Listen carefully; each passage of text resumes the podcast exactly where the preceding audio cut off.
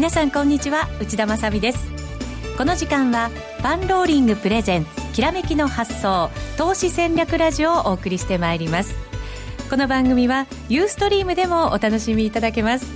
ユーストリームは番組ホームページからご覧いただけますのでまずは番組ホームページにお立ち寄りください。それでは今日のゲストをご紹介しましょう。石原潤さんです。はいこんにちは。石原潤です。よろしくお願いします。よろしくお願いします。ご無沙汰しております、ご無沙汰しておりまして、ええ、これ今年になって初めてですか、ね、初めてですよ。いや大体私週の2週にあの第2週に出るんですけど今回1月はちょっと予定が変わりまして、はい、えー、24日に出てくれということではい首を長くしてお待ちしておりました、はい、なんかだからあのまた輪島さんが休んでましてですね。なんかちょっと どうなんでしょうねこれは今年あの年初から一緒に写真撮影しましてですね仲のいいところを見せとるんですけど。そうですか？はい、はい、まあ、仲がいいということでね。本当仲いいですよ、はい、まあ、そう信じておきましょう、はい、さてさて3月11日土曜日投資戦略フェアが開催されます。ラジオ日経の春の IR フェアと同時開催となりました。その投資戦略フェアとは年に一度の開催で4000名以上の個人投資家が集まる日本最大級の投資の祭典です今日来ていない和島秀樹さんはもちろんですが、菅下清弘さん、桐谷博人さん、桜井英明さん、遠蔵さん、そして B コミさんなど、昨年はですね、総勢40名もの投資家の皆さんにご講演をいただきました。さあ、今年ですが、もちろん今日のゲストでやす石原さんも登壇されます。はい。あの、会場でお待ちしておりますんで、はい、よろしくお願いします。お願いします。まだ何やるか全然私決まってないんですけどね。そうですか、はい、これからですもんね、はい、3月ですからどうなんでしょうね。いろんなトランプさんの政策も、ね、うん、なんかそこら辺でまあ相場の転換点が来るんじゃないかなと、特に株はですね、はい、まあそういうふうに見とるんですけど、まあそれはどうなるか分かりませんけど。いい方に転換するのか、悪い方に転換するのか、ね、そこでいい方に転換すると思ってるんですけどね。そうですか。じゃあいい話が聞けると思いますので、ぜひ皆さん会場に足を運んでください。ですから分かりませんけどね。はい、楽しみになさってください。そしてですね、来週のこの番組のゲスト、デュークさんにもご登場いただく予定となっています。すすでに2500名を超える皆様にお申し込みをいただいていますので、番組ホームページからお早めにお申し込みください。えー、そして、次は石原さんも参考にされているというラリー・ウィリアムズのフォーキャストをご紹介しはいねはい、はい、していきましょう、えー、世界1万人以上の方が愛読しているというこのラリー・ウィリアムズのフォーキャストですが、はい、1月11日日経の転換当たりまして私もまあブログなんかに書いたんですけどね、はい。えー、そこからまあ日経が弱含んでいったと、うん、だからまあまあ必ずあの予測ですから当たるということではないんですけど、はい、あの非常にですね精度が高いと。いうことなんですね。うん、で、まあ、二つのロジックを使って、まあ、年間の相場予測してるんですけど、まあ、去年もあの、ラリー株の予測がされてまして、えそうなんですね。アメリカ株なんかかなり正確にまあトレースしてたということでですね、はい、まあ非常にまあ数少ない、えー、私が注目する、えー、年間予測ということなんですけどね。はい。その1月11日に続いて、1月13日には、金価格の転換も、ズバリ当てそうですね、ゴールドもそうですし、まあ、それよりも今、冴えてるのは、はい、まあ、ラリー株の方が得意なんですけど、うん、あのー、ドル円ですね。為替ですか。為替の反転を、まあ、えー、っと、去年の年末から見事に言い当ててまして、はい。でも、この1月、ものすごい円高になってるということなんですね。ねこの先も気になりますので、はい、ぜひ皆さんも参考にしていただきたいと思います。ラリーのね、あの今年のあれはね、彼は株すごい強気なんですけど、はい、今年米国株が急落するって言ってるんですね。あんまりこんなこと言わないんですけど、はい、で今年はまあ、それはなんで言ってるかというと、フォーキャストがそういうふうに予測していると。で、前回あのラリーがそれを言ったのが2007年なんですね。あのサブプライム危機のあれで、えー、米株が、えー、っと下落に向かうと。はい、で、そこで、えー、このフォーキャストの読者全員に、うん、まあ無料でそこで一斉に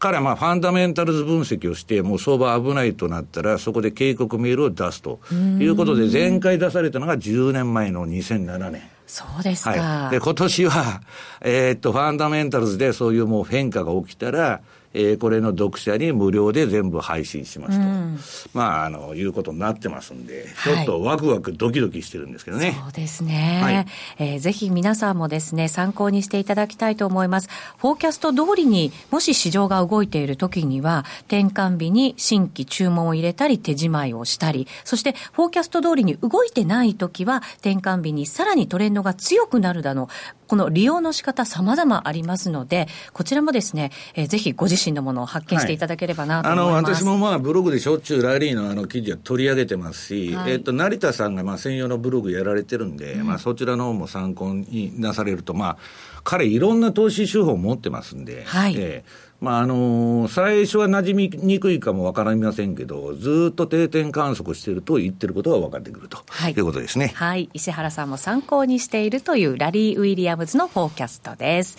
えー、こちらもですね、番組ホームページから早めにお求めください。この番組は、投資専門出版社として、投資戦略フェアを主催するパンローリングの提供でお送りします。それでは改めまして、今日お招きしているゲストは、現役ファンドマネージャーの石原淳さんです。よろしくお願いします。よろしくお願いします。はい。さて、はい、マーケットの分析もいただこうかなと思うんですけれど、はい、株の方はやっぱりちょっと不安定ですよね。まあ、11、10人とあれだけ上げましたんで、まあ、しかるべき調整と、まあ、期待だけでね、まあ、あれだけあって、まあ、日本株上がった主な要因、円安なんですけど、まあ、17円もやりましたんで、まあ、当然の押しだろうと。で、まあ、今日はあのー、ユーストリーム放送やっとるんでですね、はい。まあ、早速あの資料をたくさん持ってきましたんで見ていただきたいんですけど。はいぜひ番組ホームページから入ってください、ええ、これはもうこの番組でまあ内田さんとやった時もずっと言ってたですね、うん、えー、っと私はドル円というのは1月に反転しやすいんだと。でもう3年連続このところ、えー、っと、円高に転換してると。12月まで円安だったのが円高になっちゃったと。うんで、今年も要注意ですよと。もうこれ去年もレポートで散々警告して、今年ももう嫌ちるほどまあ放送だとかレポートで言ってんですけど、うん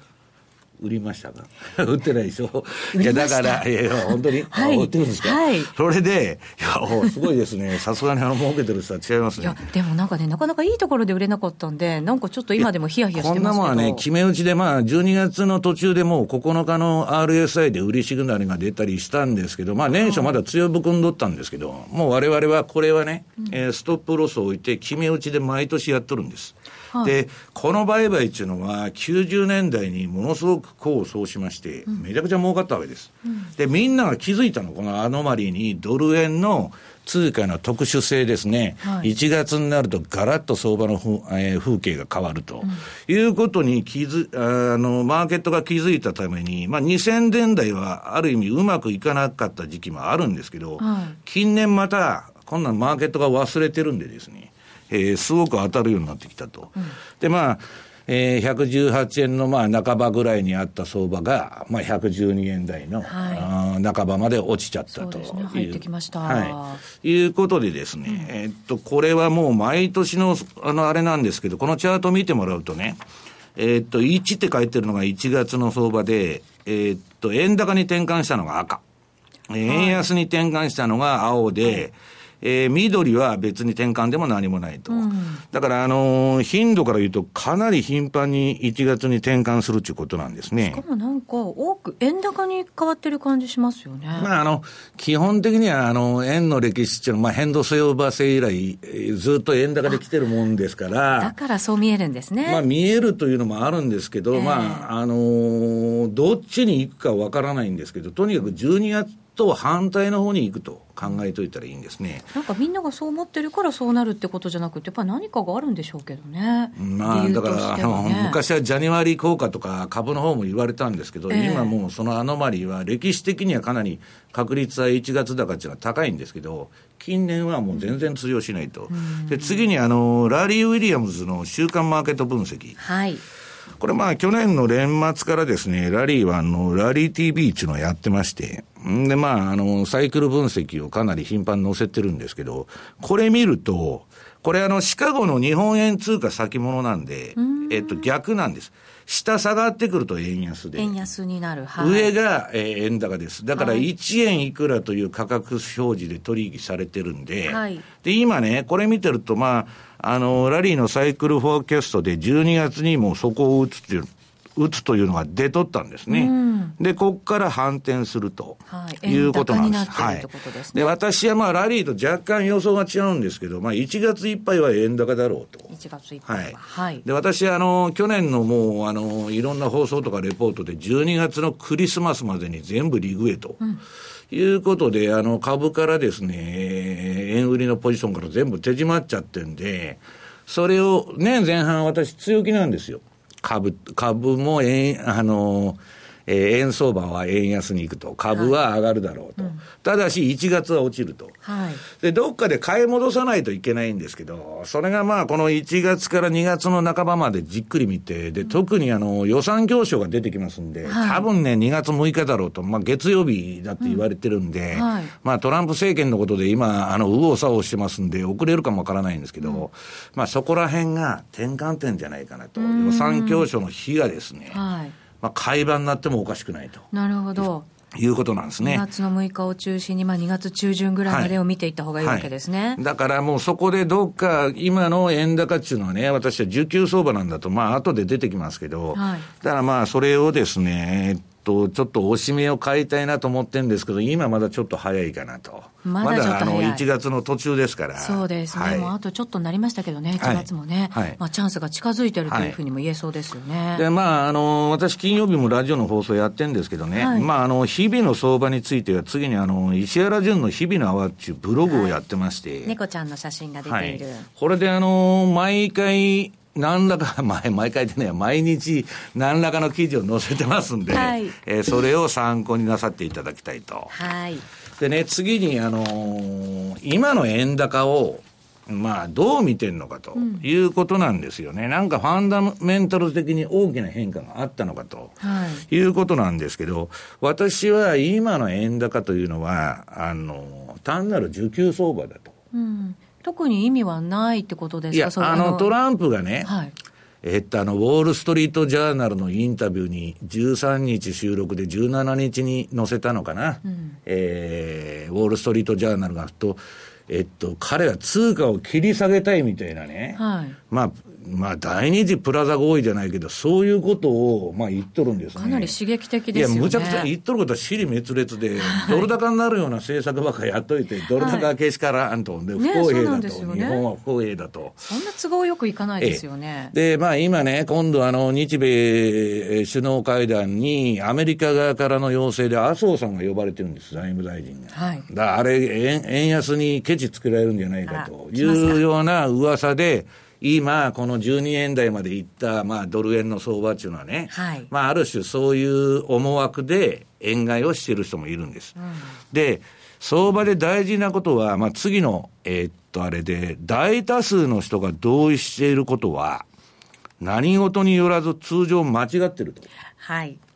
相場っていうのは、まあ、私なんかのざっとした考えで言うとね、まあ、株式の現物相場は置いといて、ことまあ先物だとかオプション、あるいはあの FX ですね。これレバレッジのかかっとるその商品の、えー、市場というのは、2割の商社と、はい、8割の配車でできてるんです、いつでも、うんうんはい、2割の商社になろうと思ったら、多少人と違うことをやってないとだめなんですね。で、新聞にジェネラルコンセンサスで、もう誰もがね、日米金利差でドル、ドル高になるとかも、年末わーわー言ってるわけですよ。はい、ドル高は崩れないと、トランプの政策から言って。で、そんなことは、その、えー、そういう理論通り動いたら、相場なんかそもそも成立しないんです。まあそうですよね。はい、だってそんなことだったら100%の人が儲からないと、ね、はい、学者が一番儲からないとおかしいんですけど、学者が一番損してるっていうのは相場の世界。あんまり頭がいいと儲からない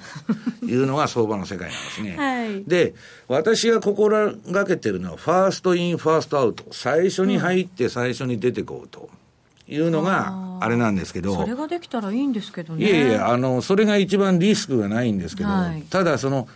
えー、っと、トレンドを取るという意味では、頭から入って尻尾まで取る意味はないから、途中から乗るんですけど、株なんかは、もう誰も買ってない時に買うんです。うんでも人気株っていうのは絶対買わない。はい。で、まあ、それはまあ、ちょっと余談になっちゃったんですけど、これね、えー、っと、皆さんテクニカルの勉強されるには何から入ったらいいかというと、これまあ、金材から出てるあの5000円もする高い本なんですけど、はい。先物市場のテクニカル分析と、もうこれ相場の古典の本ですね。あの、1980年代に出たのかな、ジョン・マーフィーっつって、まあ、テクニカル、まあ、いろんなことをやってる人ですけど、はい。この人が、えー、書いたこの本に、ほとんどテクニカルといういう意味で網羅されてる。へえ、いろんなテクニカル指標が紹介されてるってことですか、うん、そうです。あの、移動平均に始まってね、うん、あの、それこそエリオット波動みたいなことから何から全部一応あの、メリルリンチ証券が当時、まあ、あの、克明にいろんな分析をしとるんですけど、まあ、そういうのも含めてね、取り上げて非常に示唆に富む本なんですよ。はい。で、あの、えー、っと、この人の発見、発見したんでないですまあ、メリル・リンチの調査結果で出てるんですけど、相場の転換点を当てる方法っていうのをこの本で載せたんです。はい、えー、それってなかなか載ってない。はい。一番知りたいこと。ね、一番知りたいでしょ？私も相場の皆さん転換点、そこと天井が当たったら絶対儲かるわけですよ。そうなんですよ。それには、はい、移動平均を半分後ろにずらしゃいいと。あらゆる統計のね、てて天井と底っていうのは、例えば100日移動平均があったとしたら、50日後ろにずらすと。はい、で、その移動平均、移動平均の天井と底が相場の天井と底だということを言ったんです。はい、だけど、後ろにずらすわけですから、うん、過去の天井とね、底が分かっても、1円も儲からない。未来が知りたい。そう。で、今度は、後ろに避けるんじゃなしに、前にずらそうとして、いろんな人がいろんな試みをやってる、はい、それをラリーもやっとるんです。ラリーもやっとるんです。はい、で、非常に、あのー、普通にぼーっと読んでると何にも感じない本なんですけど、うん、ちょっと相場をかじって、うまくいかないと、なんで儲からないんだろうと思った時に、うんこの本を読んでいくと、まあ、初心に書いてですね、はい、いろんな発見があるということなんです。ちょっとトンネルの先が見えるかもしれないですね。はい、で、これでね、まあ、それはまあ、ちょっと余談の話なんですけど、はい、大、この人がやってる、言ってることは、逆説主義ですね。相場において逆説主義の原理は、うん、要するに、もうみんながね、同意していることは間違ってんだと。もう織り込み済みってことですよ、相場で言うと。うん、だけど、そこでじゃあ相場で儲けるためには何をするかというと、最初の仕事は、大多数が何をしているか見極めることだと。で、その上で逆に行動すると。はい、で、それをやったのがラリーなんですね。で、次のチャートが、えー、っと、はい、シカゴのね、今、円の IMM のポジション。ポジションですね。うん、これだから、売り越円これ円の売りポジションがドカーンと溜まってるでしょ、うんはい、そうですね。で、これが、まあ、あの、年末に円安になるとか、130円だとか、150円だとか言ってる、まあ、その夢を買った人がいるわけですよ。はい、で、内田さんにも言ったんですけど、年末に頑張ってくださいと。はい。年明けは頑張るなと。なぜならね、えっと、年明けっていうのはみんな気分が変わって、人がわーっと一斉に相場に出てくる。うん、そこに落とし穴があると。で、今年はもう円安になるんだって決めつけて、うん、わーっとポジション構築したわけですよ。で、今それがぶん投げになってる。ああ、はい、そういうことなんですね、はい、今の相場って。で、その次が、ラリーが分析しているこのシカゴの IMM の日本円通貨先物ですね。はい、さ先ほど言ったように下がったら円安、上がったら円高と。これを見てると、ラリーはね、コマーシャルはロングを積み上げて円買いですね。うん、で、一般投資家、これ必ず損するって言われてる。はい、ショートをしていますと。逆ですね、うん、で、これちょっと今、まあ、あのー、ポジションがやや複雑で、それでも読みにくいんですけど、うん、要するに、えー、っと、この積み上げたポジションがね、もっと解消されるまでは円高が続くんだと。だから、このあの、シカゴの IMM の棒のポジションだけ見てるとわからないんですけど、はい、問題は、一般投資家がショートをまだしとると。いうことで、円高が止まらないと、その人たちが投げないと、相場っていうのは終わらないんですね。投げるって言ったら、相場でも逆行した時ですよね。逆行というか、まあ、だからもっと円高になって、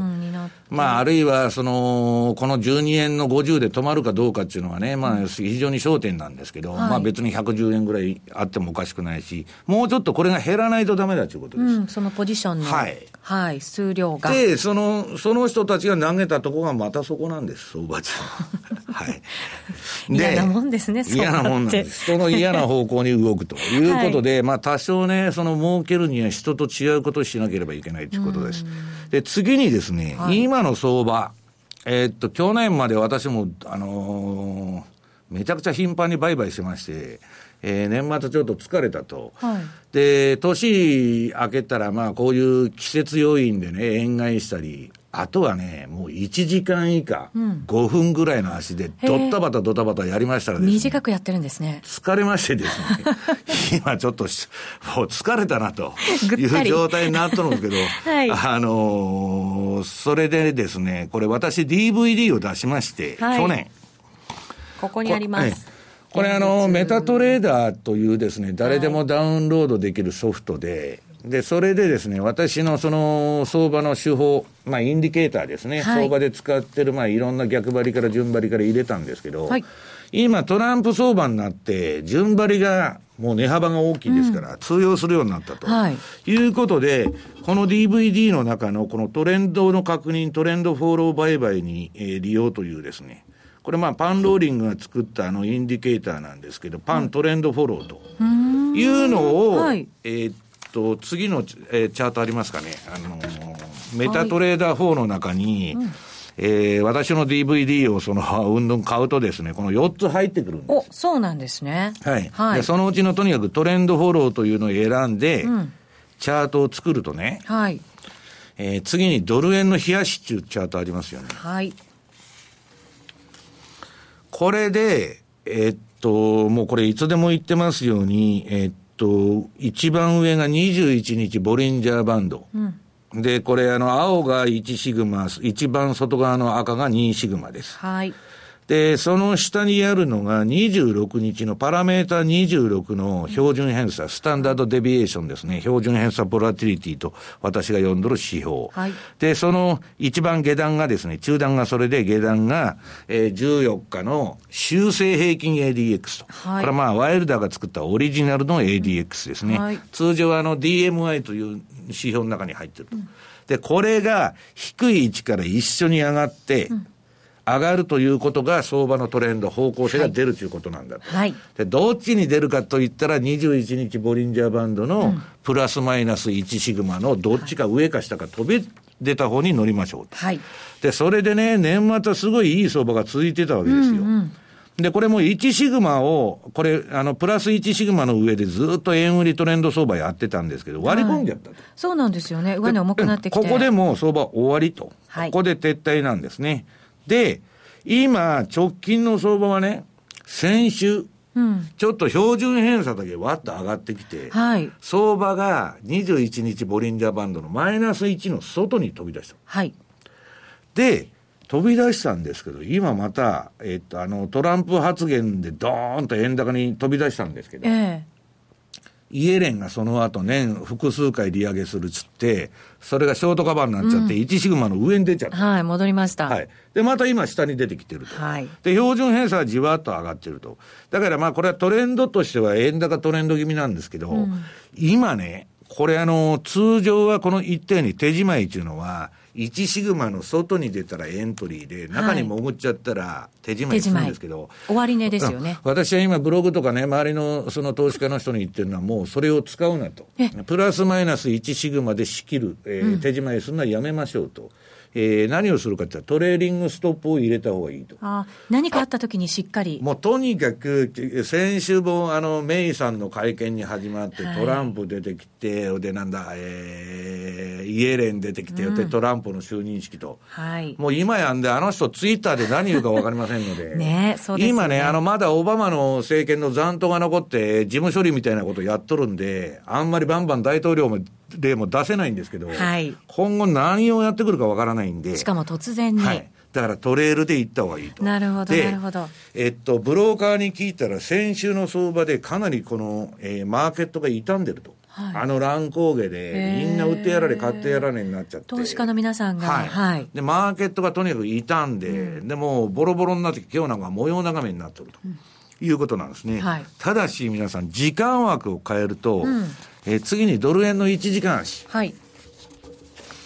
これまあドル円はさほど良くないんですけど、まあそれでもですね、これもう標準偏差と ADX が一緒に上がって、えー、相場がボリンジャーのプラス、えー、マイナス1シグマの外に飛び出した方に乗ると。はい。で、あの、中に潜っちゃったら、マイナス1、下げてったらマイナス1シグマ飛び出して、売って、で、中に潜っちゃったらそこで手締まうと。うん、これは短い足では、まあ、そこそこうまくまだ今の相場いくと。なるほどなるほど。いうことなんですね、うん。はい、でそれは冷やしでね、なんとなくドル売りのトレンドらしきものがまだ残ってるんで、それうまくいくんですけど、はい、これが方向性がなくなるとですね、まあ、ちょっと相場も乱高下して順張りっていうのは一時、冷やしにトレンドがなくなると、1時間でも気をつけないとダメ。なるほど。はい。はい、で、次にユーロドル。はい。これも、えっ、と、昨日、おとついだったかな、まあ、いい相場になってたんです。はい。標準偏差も ADX も上がって、で今、何の、今日、これ今日の朝までの、あれなんですけど、これ標準偏差も ADX ももう垂れちゃって、本当そうですね。ね何のトレンドもないと。だから次のトレンド待ちなんです。うん、なるほど。で、今、あのー、すごくいい相場になってるのは資源通貨の、はいあの、それも円相場ね。はい、5ドル円、ニュージーランド円。これもチャート1時間して持ってきてますけど。はい。そのあたりは、延長戦で引き続きご覧いただきたいなと思います。えさて、先ほどもお話が出ましたが、DVD 相場で道を開く7つの戦略短期売買実践編が好評発売中です。本日解説いただいた MT4 を使ったトレンドの、えー、確認やトレンドフォロー売買に利用できるインジケーターが石原さんの人気作品であるこの DVD、えー、相場で道を開く7つの戦略短期売買実践編で使用することができるということでございます。トレンドで方向性を確認。トレンドがない場合は浅いストップロスを入れまして、逆張り、転換点売買をします。そしてトレンドが発生した場合は、直ちに逆張りは停止する。というこの一連の流れを詳しく解説いただいている DVD となりますので、詳しくは番組ホームページからご確認いただきたいと思います。この後も引き続き延長戦でそのお話伺っていきたいと思います。はいさて、そろそろ番組もお別れのお時間となってまいりました。はい、引き続き、ユーストリームで配信がありますので、皆様にはお楽しみいただきたいと思います。はい、どうでしょうね、しばらく株式もなんとなく不安な感じですか、ね、もうちょっと調整が長くなるかもわからないと。それは為替ドル円よりも。はい。株はね、ちょっとまあ、あのー、後のコーナーで言いますけど、株については、はい、ちょっとね、まだ不安要因が、うん、えー、あるんですね。で、転換するんなら私は為替の方が早いと。為替が早い。はい。はい、でそれはまあ予算教書が本当に2月6日 ,6 日に出てくるのかどうか分かりませんけど、まあそのあたりが転換点としては臭いなということなんですね。なるほど。為替は1月の末からまあ2月の中旬あたりをしっかり見ていて、はい、株はね、私はまあセミナーとか頻繁にこの1月やったんですけど、はい、まあ2か月ぐらいじっくり待っておしめを仕込もうということを言ってます。うん、はい。この後もユーストリームでアドバイスをいただいていきますので、引き続き番組ホームページから入っていただきましてご覧いただきたいと思います。えー、さて、そろそろラジオの前の皆さんとはお別れとなりました。株はもうちょっと調整が長引くかもしれない。はい、えー、為替が先に動くかもしれないというアドバイスをいただきました。ぜひ皆さんには参考にしていただきたいと思います。来週も素敵なゲストの方をお招きしてお話を伺ってまいります。今日のゲストは石原潤さんでした、はい、ありがとうございました。それでは皆さんまた来週です。この番組は投資専門出版社として投資戦略フェアを主催するパンローリングの提供でお送りしました。